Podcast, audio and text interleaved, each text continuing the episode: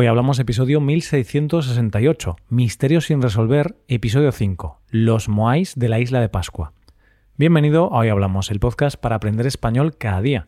En nuestra web, hoyhablamos.com, puedes ver la transcripción, las explicaciones y los ejercicios de este episodio y escuchar el episodio extra semanal. Todo esto te ayudará a llevar tu español al siguiente nivel. Buenas oyente, ¿qué tal?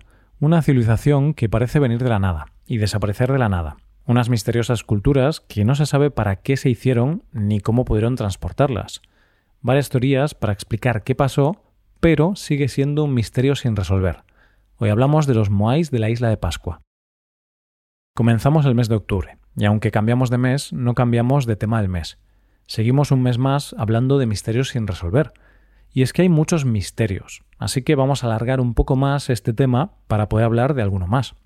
Fíjate, oyente, que a lo largo de este mes hemos hablado de diferentes tipos de misterios sin resolver.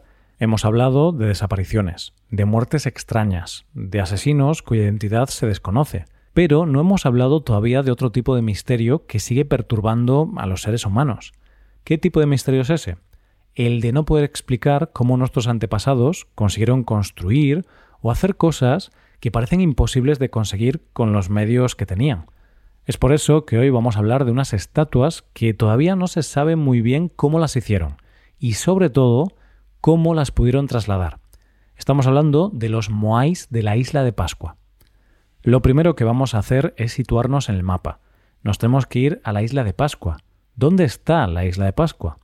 Esta isla pertenece a Chile, pero para poder visitarla nos tenemos que ir a la Polinesia. Puede que conozcas esta isla por su nombre tradicional, que es Rapa Nui, que significa Gran Rapa en el idioma de los navegantes tahitianos que visitaban la isla. Estamos ya ubicados en el mapa, pero antes de seguir con el misterio, para poder entenderlo, tenemos que conocer un poco el origen del pueblo Rapa Nui. Existe todavía un misterio en torno a cómo llegaron allí los primeros pobladores, pero vamos a centrarnos en la versión más extendida y la aceptada por este pueblo.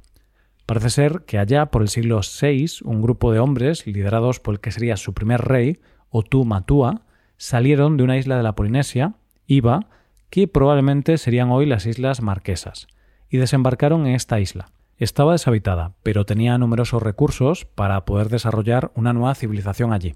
Esta sociedad que formaron estaba dividida en tribus y se consideraban descendientes directos de los dioses.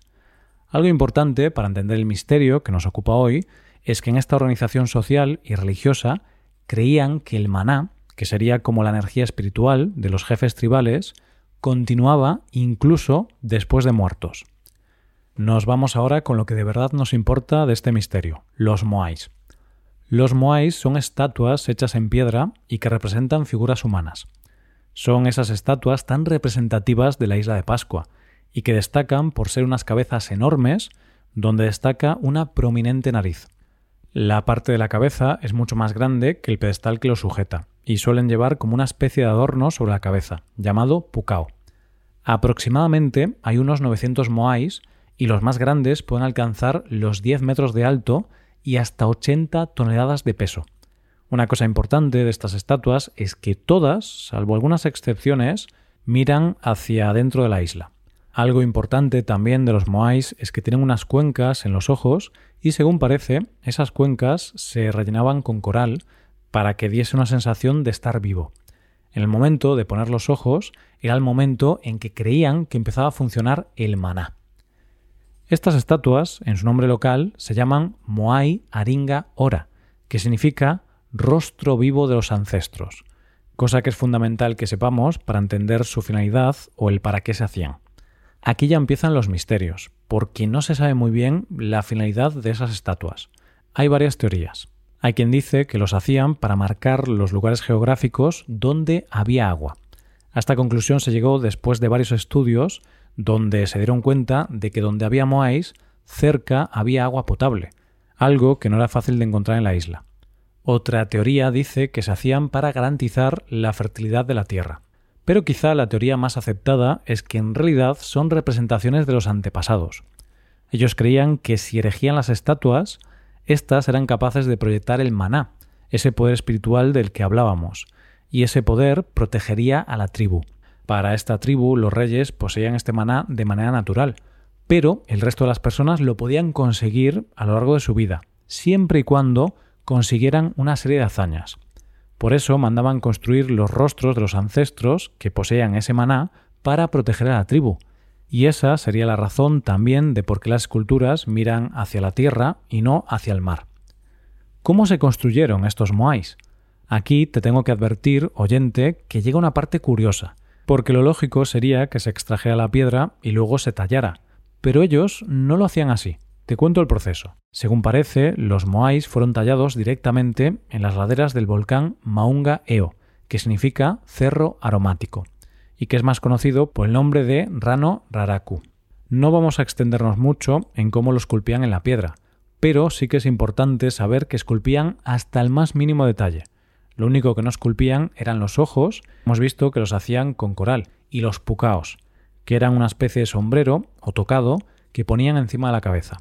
Se sabe que los pucaos se hacían por separado porque son de otro material y tienen como una especie de hendiduras para colocarlos. Se cree que para colocarlos tenían que hacer una especie de rampa hasta el moai una vez colocado y por ahí deslizarlo hasta la cabeza. Ten en cuenta que esos cilindros podían llegar a pesar unas 10 toneladas. La forma en la que esculpían el moai hacía que la estatua quedara tumbada en el lateral del volcán.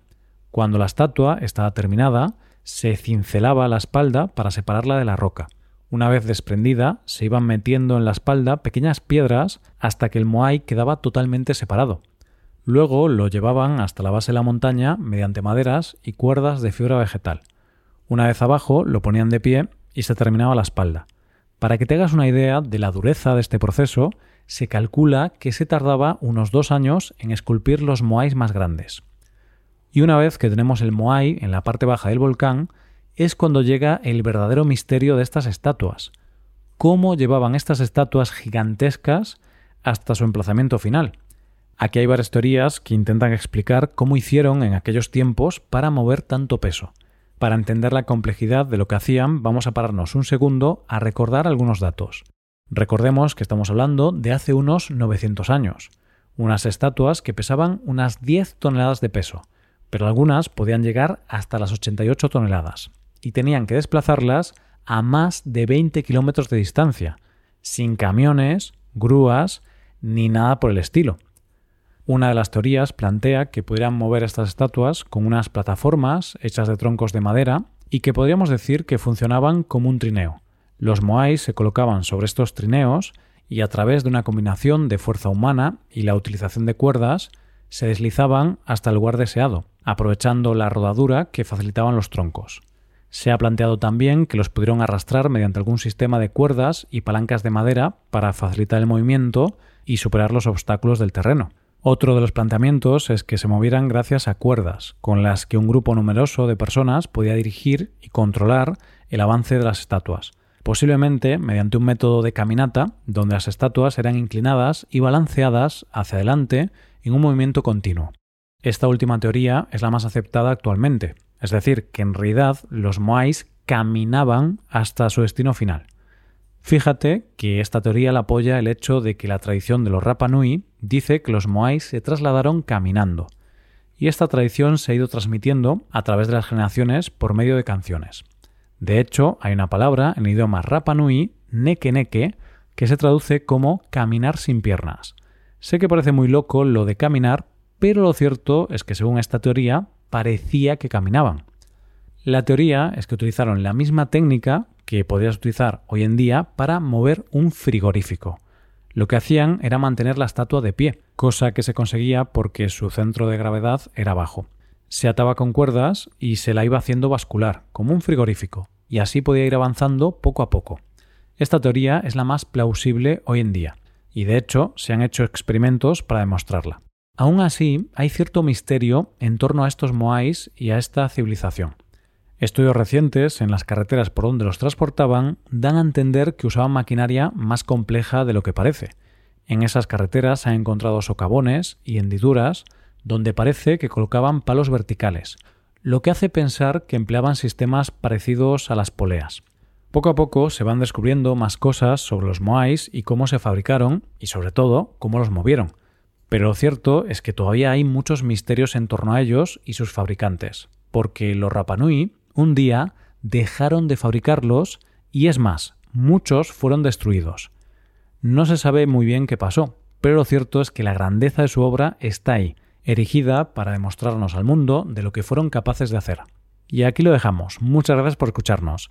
Recuerda visitar nuestra web, hoyhablamos.com, y hacerte suscriptor premium para poder trabajar con transcripciones, explicaciones y ejercicios. Esta puede ser una buena forma de trabajar en tu español. Nos vemos mañana con un nuevo episodio sobre algún tema de interés. Muchas gracias por todo. Pasa un buen día. Hasta mañana.